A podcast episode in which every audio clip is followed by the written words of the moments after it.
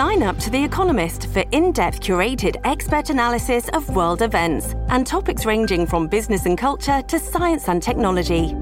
You'll get the weekly digital edition, online only articles, curated newsletters on politics, the markets, science, culture, and China, and full access to The Economist Podcast Plus. The Economist is independent journalism for independent thinking. Go to economist.com and get your first month free. This episode is brought to you by Shopify. Do you have a point of sale system you can trust, or is it a real POS? You need Shopify for retail. From accepting payments to managing inventory, Shopify POS has everything you need to sell in person. Go to shopify.com slash system, all lowercase, to take your retail business to the next level today. That's shopify.com Mr. Chief Justice, the pleas of the court. I'm disappointed. I'm disappointed that this is the route they took because it's clear that this has done way more damage than good. This is Life of the Law. I'm Elisa Roth. There were only a few minutes left in Kyle Thompson's fourth period biology class when it happened. Um, it was about 30 kids in the class, and we were learning about chemicals and other things in science. The students, 9th and 10th graders mostly, were supposed to be doing their own work. Um, yeah, I had a list in my bag of, it was called, it was titled Hit List, but it wasn't really to hurt anybody. It was actually all of my close friends was on it. The principal was on it too. Beth DePonio, Kyle's biology teacher, was also on the hit list. My friend took it out of my notebook in class, and um, I saw him take it out, so I took it back from him. And my teacher came over, and she took it from me. His teacher declined to be interviewed for this story, but in an email to the school district, she wrote that she noticed Kyle and his friends looking at a piece of paper and laughing.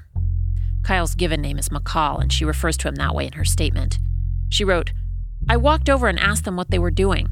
McCall laughed and said, It's my hit list, and you don't want to see it. The words hit list immediately got me concerned. This could mean the safety of the entire school. I took the hit list out of the student's hand. And I got up and I grabbed the paper and we were pulling it back and forth. His teacher wrote. McCall immediately got defensive and jumped towards me, wrapping his arms around me with his hand over my hand that was holding the hit list in an attempt to retrieve it. And then she turned around so I could get, like, so she have a, a better grip of it. And I was, like, behind her pulling it. And then she turned back around and she saw a teacher. And she, she wrote, I tried walking towards my back door to get assistance from another teacher. McCall would not let go of me and pulled me with great force as I tried to walk towards the door. Multiple students tried to get McCall off me. This entire time, he tried to pry my hands open and would not let go of me. When we were pulling back and forth, she was laughing at first, so I thought it was just as a joke, but she got serious and I let go, and it was over. The whole incident only lasted a few minutes. At the end of her statement, his teacher wrote, McCall showed extreme aggression to the point where I questioned my safety and that of others. What happened today, no faculty member or student should have to go through. The police report says Kyle wrapped his arms around the teacher and began swinging her around the classroom. The police officer also wrote that when he spoke to DePonio almost an hour after the incident, she was still shaking. A couple of Kyle's classmates wrote witness statements that basically corroborate Kyle's version of the story. One wrote, His paper was not a real hit list. Kyle is harmless. He doesn't bother anyone. The paper was a joke. Certainly, in the age of Newtown and Columbine, something called a hit list makes people nervous. This one was just a list of names, and the reason he or she was on the list. The principal, for example, was an applesauce head. Next to DePonio's name, Kyle had written that she looked like a fucking squished bunny. Does she look like a squished rabbit? no, I shouldn't have said that. I apologize for that, but no, she doesn't. Kyle ended up in the principal's office, where a police officer searched his bag, shoes, and pockets for weapons. The principal gave him a paper and pencil and asked him to write down what had happened. Then the officer handcuffed him and took him to the police station.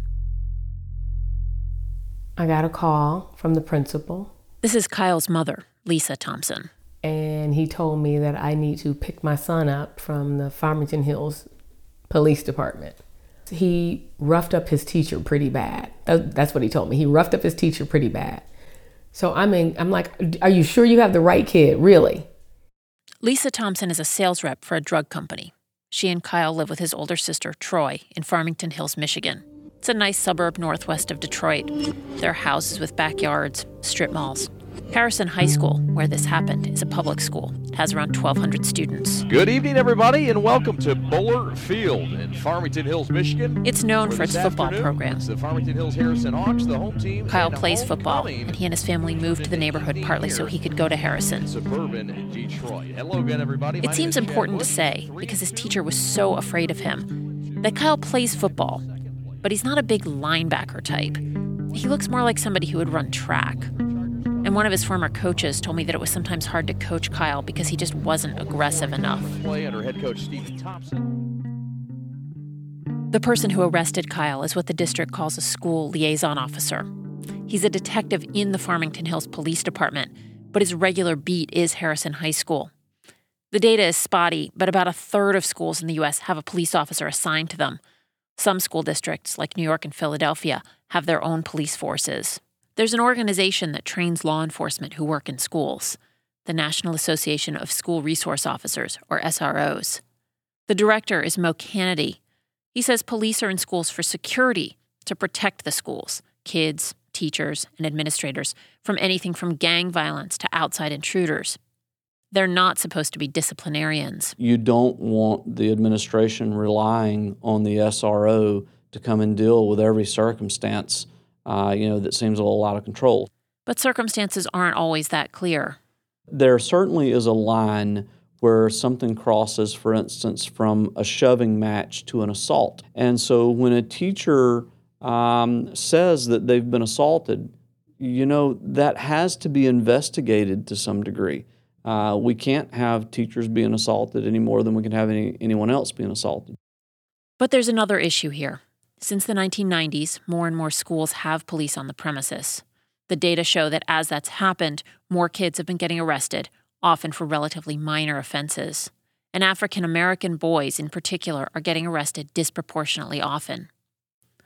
Earlier this month, the Obama administration pointed out the racial imbalance in the way schools discipline kids and released a 35 page document outlining alternative approaches. Effective discipline is and always will be uh, necessity. Here's the Attorney General, Eric Holder, at a press conference to present the new guidelines. But a routine school discipline infraction should land a student in the principal's office, not in a police precinct. People who work in the juvenile justice system realized this was a problem a long time ago. People like Steven Teske, a juvenile court judge in Clayton County, Georgia, near Atlanta. He says dealing with kids who do stupid stuff in school distracts him and other people in the juvenile justice system from much more serious problems. I'm here to deal with truly delinquent kids uh, who are breaking into homes, stealing cars, uh, pulling guns and knives on people. Protecting the community from those type of things requires that I cannot be overburdened with the kids who make us mad. He says the legal principle of mens rea means something is only a crime if there's criminal intent. If if we already know that kids are neurologically wired to do stupid things, acts for which we tend to designate or label as typical juvenile behavior, then how can there be a criminal state of mind? He says schools are supposed to act in loco parentis. He's apparently really into Latin. In loco parentis means in place of the parent, and parents don't usually call the cops on their kid for fighting or talking back. So, a few years ago, Judge Teske put together a group of stakeholders including school officials, law enforcement, parents, and students. They made a list of misdemeanors that would no longer be referred to the criminal justice system, at least not right away. Suddenly, a lot fewer kids ended up in court. You know, really what it comes down to is that is this a kid who scares me versus a kid who makes me mad? But if police do question or arrest students in schools, it can raise some tricky questions. And that's one legal reason these situations can be so fraught. When Kyle Thompson was taken to the principal's office that day in March, the principal called the school cop. And the police officer checked my bag and checked my shoes and my pockets for any weapons or anything. And then the principal told the police officer to take me to the police station. He was fingerprinted and had his mugshot taken. The scariest part was probably being handcuffed and inside of there, just realizing that I'm in there. Because I, I know I shouldn't be in there with, like, with the people that have done something wrong. I know I've, I've made mistakes, but I just didn't think it was as big as others. Regardless of what he did, though, Kyle has certain rights. I asked Kristi Bowman about that. She's a law professor at Michigan State. She says the Constitution protects people from unreasonable search and seizure, even at school. But those are very different than rights that a citizen would have on the public streets. For example, schools uh, basically need to have reasonable suspicion that a student has violated a school rule, and then their search also has to be reasonable in scope. In other words, it's a lot easier for a principal or other school official to search a student's backpack or locker than it would be for a police officer outside of school. This episode is brought to you by Shopify. Do you have a point of sale system you can trust, or is it a real POS? You need Shopify for retail. From accepting payments to managing inventory, Shopify POS has everything you need to sell in person. Go to shopify.com slash system, all lowercase, to take your retail business to the next level today. That's shopify.com slash system. We'll hear arguments next in uh, New Jersey against TLO. This all comes out of a Supreme Court case called New Jersey versus TLO. TLO was adjudicated. In 1980, a high school freshman named Tracy Lois Odom, TLO refers to her initials because she was a juvenile, got caught observed smoking in a the school bathroom. In a school restroom by a teacher. The vice principal An assistant principal student's searched her purse and opened the student's purse, found evidence that she was dealing marijuana. She got put on probation. Odom complained that the school had violated her rights by looking in her purse. the search exceeded reasonable The Supreme grounds. Court eventually ruled that states have a duty to provide a safe school environment, and that if a teacher or administrator has reason to believe that a school rule has been broken, then it's okay to search students' private So property. teachers and school administrators should not be treated the same way as policemen and law enforcement. That is our primary contention, yes, Your Honor. The standard is much higher for police officers in the real world. But that interpretation could be different if sworn law enforcement officers, that is, police, are present in the school on a regular basis, because it raises questions about whether the officer is acting like a school employee or a police officer on the street. For example, police are supposed to read you your Miranda rights. You know, you have the right to remain silent, anything you say can and will be used against you in a court of the law, before they ask you anything. The principal who asks if you cut class doesn't have to. In fact, Miranda warnings are almost never required in schools. And it's not clear that they should be. But having police in schools blurs some of those boundaries between law and school and the law and the outside world. If a student's arrested at school and charged with a crime, there should be questions about how evidence is gathered or how that questioning is conducted. In Kyle's case, for example, it's not clear whether Kyle should have been read his Miranda rights. He wasn't. And he didn't have a lawyer or even his mom there when the police officer searched him or when the principal had him write his confession. About 10 days after Kyle was arrested, there was a disciplinary hearing. This is how Kyle's mom, Lisa Thompson, remembers what the assistant superintendent said. And she just kept saying, Well, you know what, Kyle, you seem like a nice kid. And your mom seems like she really cares. And she kept saying, You are exactly the kind of kid we want at Harrison. Your mom is exactly the kind of parent we want at this school. She said that, I don't know, five times. And she said, But unfortunately, mom, I'm going to have to tell you something you don't want to hear. And she says, I'm going to have to. I'm going to have to expel him for 180 school days. Um, it's called a level three assault. Thompson pointed out that the district's disciplinary policy requires intent to charge a student with assault. That is, if Kyle didn't mean to hurt his teacher, then it wasn't assault. The assistant superintendent emailed me to say that zero tolerance laws like Michigan's leave administrators with little choice. She wrote, in Farmington, we strive to consider each student and any incident separately and individually, taking all facts and circumstances into account. Zero tolerance takes away the flexibility of school districts to individualize the consequences commensurate with the circumstances.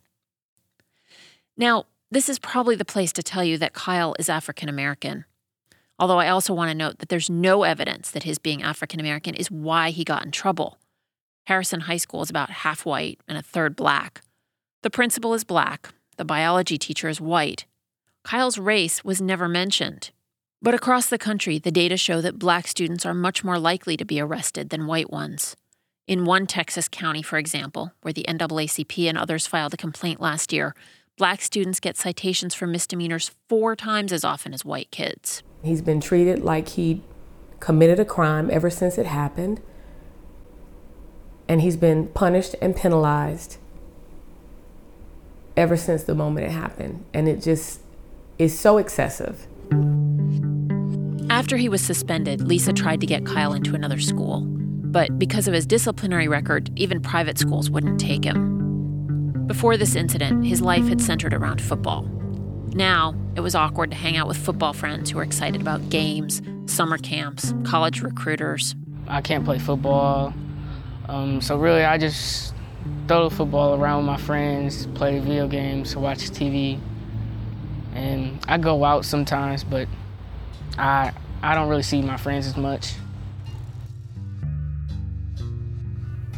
I'm disappointed.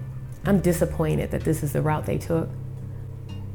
In a position like a teacher or social worker, somebody who's responsible for children and their lives,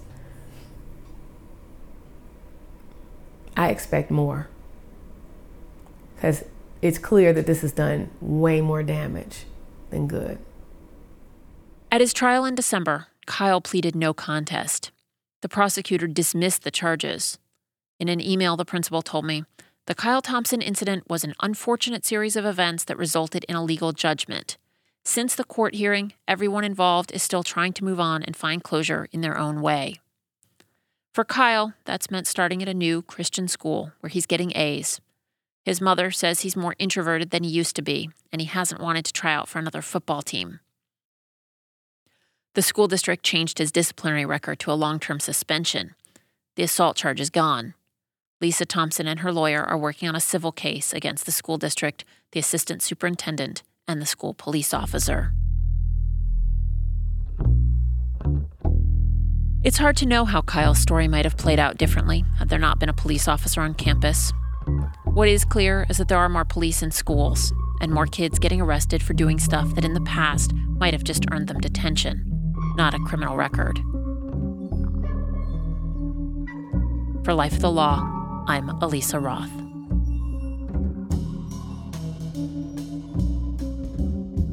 Life of the Law is produced by Julia Barton, Caitlin Prest, Katie Barnett, Shannon Heffernan, Nancy Mullane, Jillian Weinberger, and Phil Wilt. Featured in this episode was audio from the Oyez Project, with music by Kyle Kaplan, Matthew Dahr, and Todd McDonald. Our web editor is Mary Adkins. Financial support comes from our listeners and the Open Society Foundations, with special thanks to Thomas Hilbink. Imani Perry was the academic advisor for this episode. Thanks also to Making Contact, our fiscal sponsor.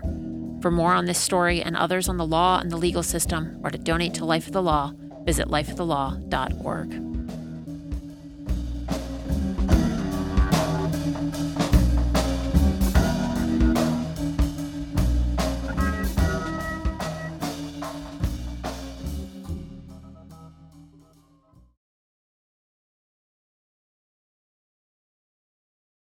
Hi, I'm Amy Choi. And I'm Rebecca Lehrer, and we are the Mashup Americans. The Mashup Americans. uh, think of us as your guide to the hyphen America world we live in. Are you first generation Korean American, married to a Colombian Mexican American, and making beige babies? Us too. Or do you speak three languages and eat Salvadoran pupusas at Shabbat? Is Spanglish your best language? That's me. uh, Spanglish is definitely your best language. Yeah, it was kind of a problem in graduate school.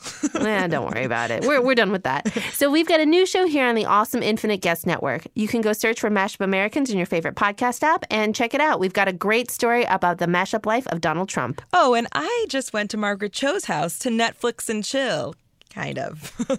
oh my God. Vamos, let's do this. As we like to say, get to know yourself, America.